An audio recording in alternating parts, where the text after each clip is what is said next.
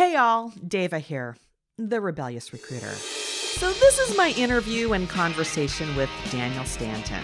Fair notice during my senior year in high school, Daniel and I had lunch together almost every single day.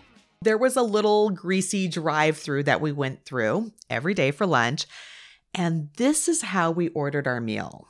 And just for old time's sakes, I'd like two combo, two meals, combo meals with, with tomatoes, tomatoes and cheese, cheese and Coke Coke and a Diet Diet Coke, Coke and extra, extra napkins, napkins, please. please. Thank you. Yes. We had to do that because they'd only give us two napkins otherwise, and those were really messy burgers.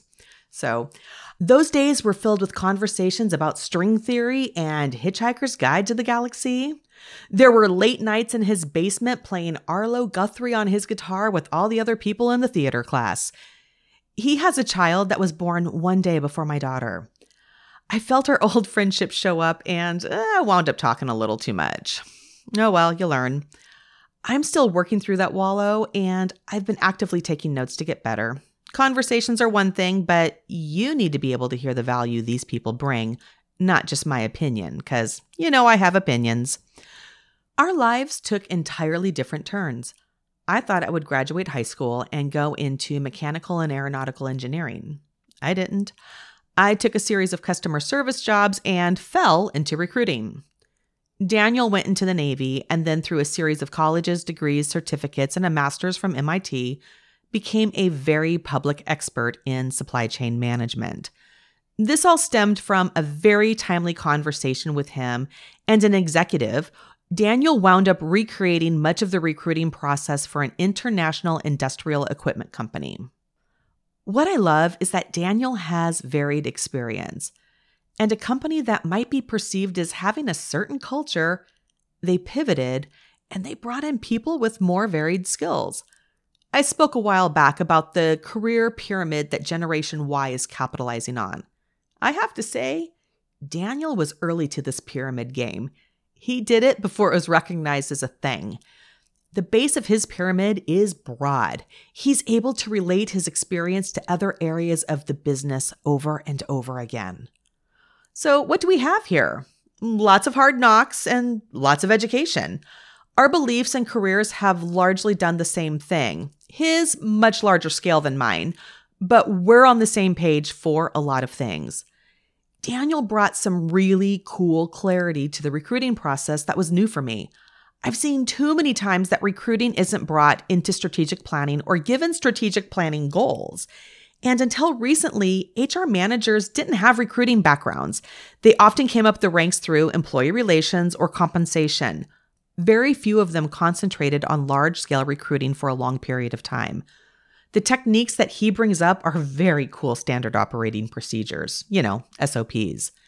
Executives can deploy these methods without having to have a recruiter at the table. It's on a basis that having each person write down their goals and recruiting methods for each department and then bringing them together to discuss what the end goal looks like. Now, this, it was for a very large company, over 10,000 people around the world.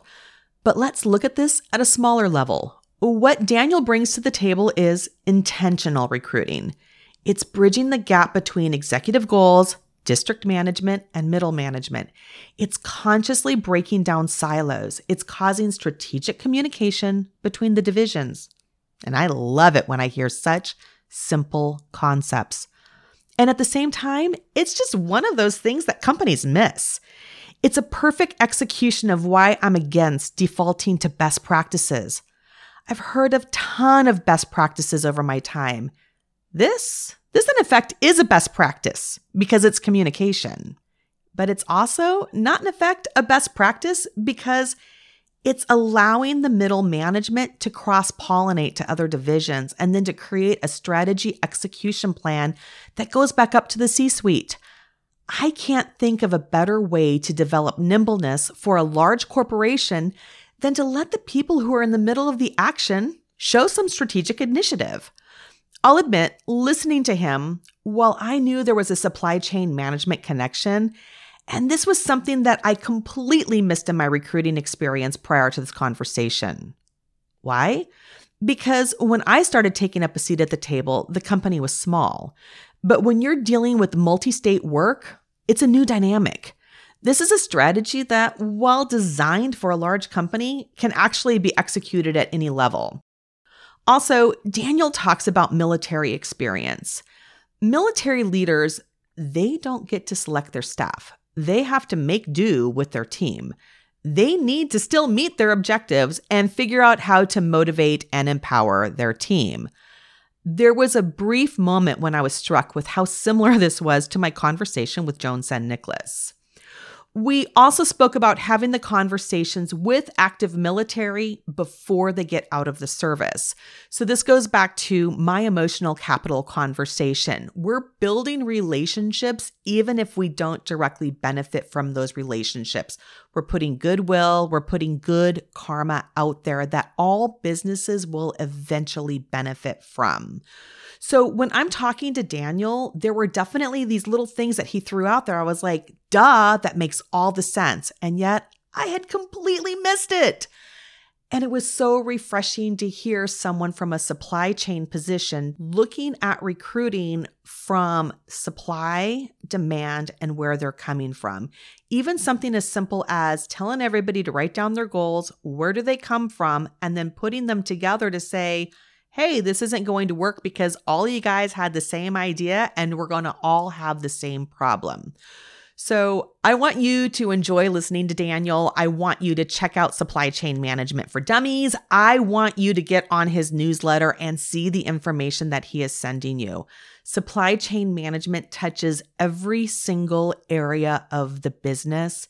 He is on LinkedIn Learning. They bring him to the studios all the time. He breaks down supply chain management in just really nice to absorb chunks.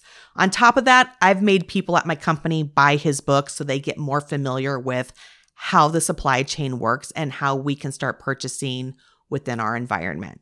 So, Daniel, he's a wealth of information, and I hope you enjoy the interview.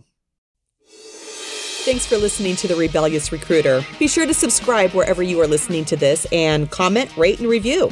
And share this podcast with other leaders that are looking to build out of this world teams and maybe have a penchant for defying best practices. Go ahead and check me out at millsgroupllc.com and drop me a line there with your thoughts or questions. I might use your subject matter in upcoming shows. And thank you for listening. I know you only have so many hours in the week, and I'm grateful to spend this time with you. Until then, make it a great day. I'll see you on the flip side. This podcast is produced by TH3 Entertainment.